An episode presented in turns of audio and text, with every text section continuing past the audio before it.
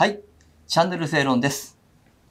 えー本日は産経新聞経済部の大坪レオさんにゲストとして、えー来ていただいています。大坪さん、よろしくお願いします。はい、よろしくお願いします。今日はですね、えー6月21日、えーソフトバンクグループのお株主総会での孫正義会長兼社長の、えー発言について、えー取り上げたいと思っております。えー大坪さん、えーまあ、昨日だったんですけども、はい株主総会に出席してみてどうでしたか、感想は。そうですね。まあ、あの、もうかなり長く、最初に出てからもう10年以上、あの、ソフトバンクの、そまた、えーソフトバンク今、グループになりましたけど、はい。えーあの、孫さんの、えー社長になるの株主総会での発言は、まあ、ずっと見ておりますけども、まあ、もう、あの、以前からですね、変わらないのが、えー孫さんの講演、孫さんの独壇場のあの、ワンマンショーといいますか、まあ、皆さん、あの、株主の方は割と孫さんのですね、ファンの方がものすごく多いので、えー孫さんのいろどもういろんな発言をですね、はい。毎年どんなテーマでこうプレゼンしてくれるのかなっていうのを、うんうんうん。まあ記者もそうなんですけど割と、まあそれをこう楽しみに待ってる状態っていうのがありまして、これですね、うん。ソフト、通常のそう株主総会とは雰囲気が全然違う。でそうですね。普通の会社と。かなり違うと思いますね。それは今年も変わらずだったい、と。今年も。いうことですか。はい。まあ我々メディアが注目してたのは、昨年11月の決算会見でですね、まあ、孫さんが、あーまあ、今回は、あーこれからは株主総会の、あえー決算発表のおプレゼンをしないというふうに宣言をして、まあ、そうなると、なると実質年に1回、えー株主総会がですね、孫さんの唯一のプレゼンを見れる機会うんうんっていうふうになったと思うんですよ。そうですね。そういう意味で、あの、我々メディアもですね、どういう発言をするのかというふうに注目をしてたと思います。うんそういう意味で、あの、大坪さんが見て、今回の株主総会、えー、孫さんの発言いかがでしたか？まあ、かなりあの、まあ、7ヶ月ぶり。まあ、一応あの、ソフトバンクグループのあの、傘下の携帯の会社のソフトバンクの方のはい。株主総会でも、あの、珍しくですね、あの、普段はあの、ソフトバンクグループの方でしか孫さん発言しないんですが、うんえーソフトバンクの方でも発言するという、まあ、それでも、うん。その時点でも結構異例だったんですけど、はい。で、まあ、そうは言っても、まあ、本番が、本番であるあの、ソフトバンクグループの、えー株主総会が非常に楽しみにしていたんですが、うんうんまあ、まずですね、やっぱ、あの、一言目に、まあ、とまあ、今回、あの、AI がかなりブームになってますんで、はい生成 AI がですね。ですんで、まあ、AI について何を話すのかというのを結構みんな注目してたんですけど、うんまあ、一番やっぱ驚いたのはですね、あの、発明家に戻ったというですね、はい。あの、発言でして、うんまあ、そこはですね、もう今までもう最近の孫さんをかなり投資家、はいまあ、あの、本人がおっしゃるには、えーただに、ただ単に短期的な利益を目的とした投資家ではなくて、はい。AI のさ、AI を使って産業革命を起こすとうんうんいうことで、AI、あの、関連企業に投資することで、まあ、あの、資本家とはい。いうようなことも名乗ってはおったんですが、まあ、いずれにしても、まあ、自ら自分でですね、頭を使って、えーいろんな事業とか、えー企画立案するっていうのは、ちょっと最近かなり鳴りを潜めてたんですね。そこがですね、なんと発明を自分からやってるとうんいうふうに、どかどか発言しまして、ええまあ、かなり驚いたというのが状況でした。うんまあ本当に発明といえば、孫さん曰く、えー、19歳の時にですね、1年間に250ですか発明をしたというふうに話されています。そうですね。あの、まあ、孫さん割と発明するっていうのは結構、あの、まあ、あの、株主総会でも、えー言ってましたが、はい。えー学生時代から、え1日1個発明するというですね、うんむちゃくちゃなことを考えてですね、とてもできな。はいい。で、実際にあの、シャープの佐々木さんという非常にもう伝説的な、うんあの、経営者、技術者の方に、あの、自動翻訳機を持って行ってですね、それを買い取ってもらって、あの、その後の会社立ち上げに、えー使ったみたいな、はい。えーもうかなり古いエピソードもあるんですけど、ただまあ、もう基本的には自分ではですね、もう発明を考えるのももう限界があるということで、うんまあ自分で考えるよりもいろんな、えー企業体に投資して、えーそういったその小さな企業体、まああのベンチャー企業、スタートアップ企業にどんあの小さいところに投資していって、うんで、そういったあの投資先のグループで、えーきあのソフトバンクの、えーグループ全体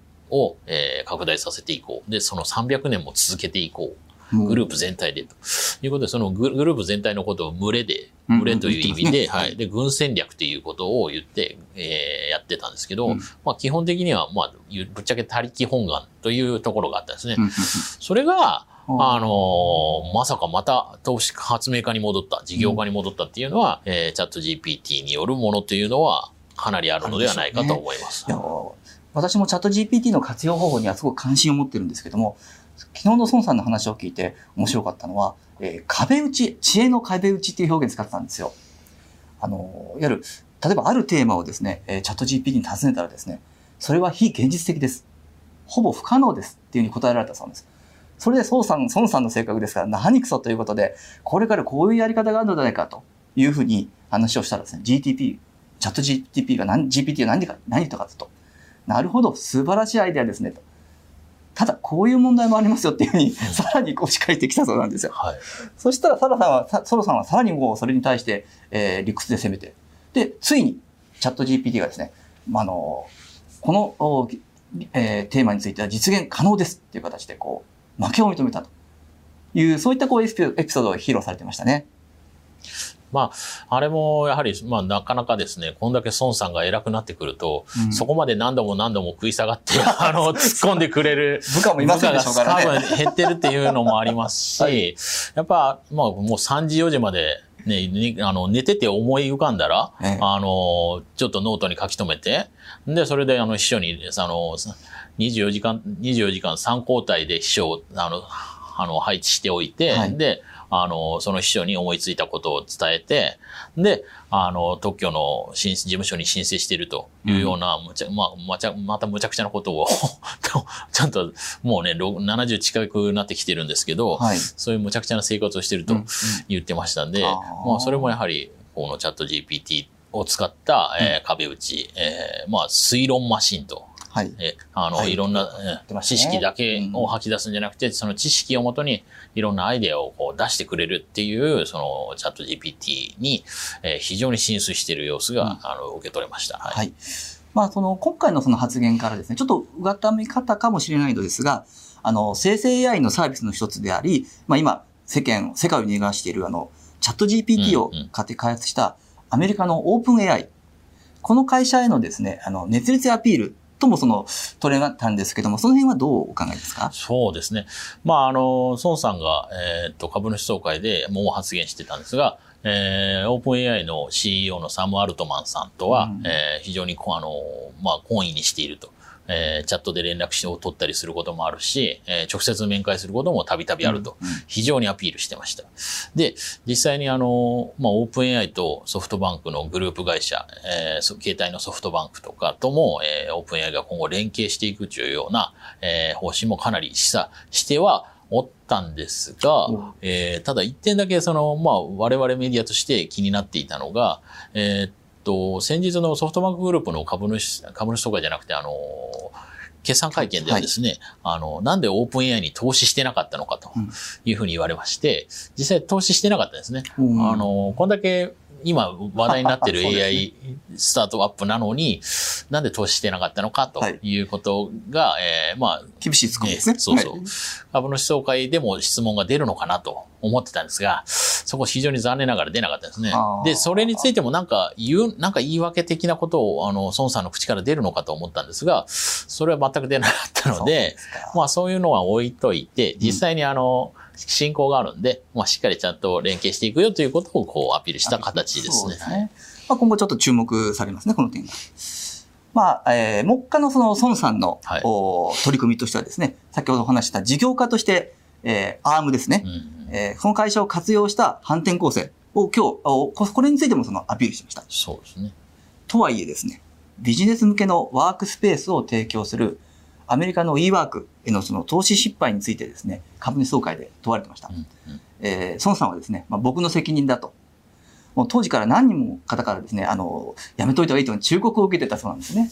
まあ、それでも突き進んでしまったと。で、これについて私の人生の汚点というふうに、あの、まあ、茶目系のような形でこう、あの、発言されてましたね。まあ、この例もあるんですけども、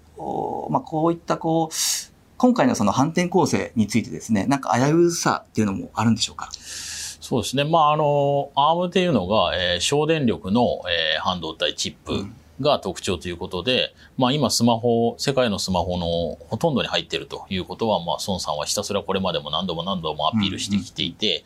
うん。うん、で、えー、今あの AI が、今後生成 AI がどんどんあの世の中に入ってくるようになると、まあその生成 AI の活用をする際にも、はい、えっ、ー、と、アームの省電力のチップというのがかなり重要になるんではないかと。あの、生成 AI はかなり電気よく、あの、学習の際とかにですね、うん、えー、あと、まあ、我々がそのチャット GPT とかの生成 AI を利用する際もかなり電気を食うと言われているので、えー、省電力が特徴の、あの、アームというのはかなり注目が高まるということで、あの、まあ、孫さんの目論見通りいくかなというところは、まああるんですけど、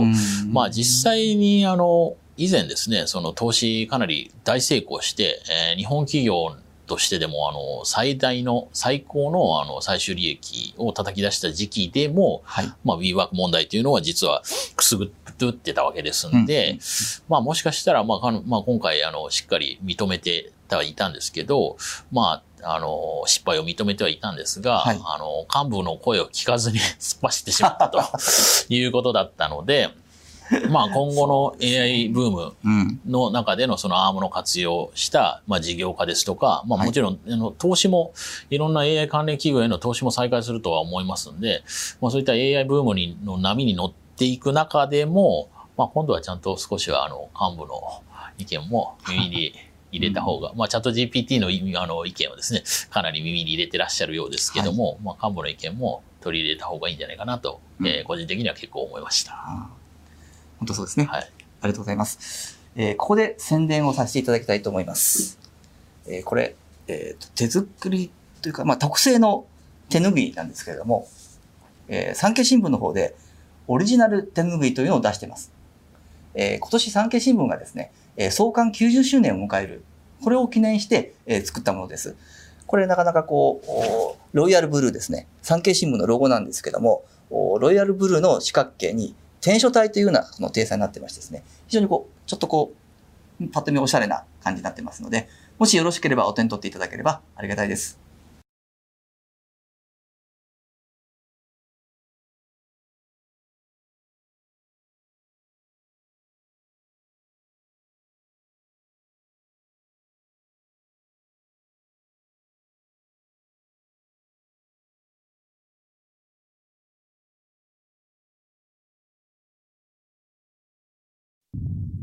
昭和20年8月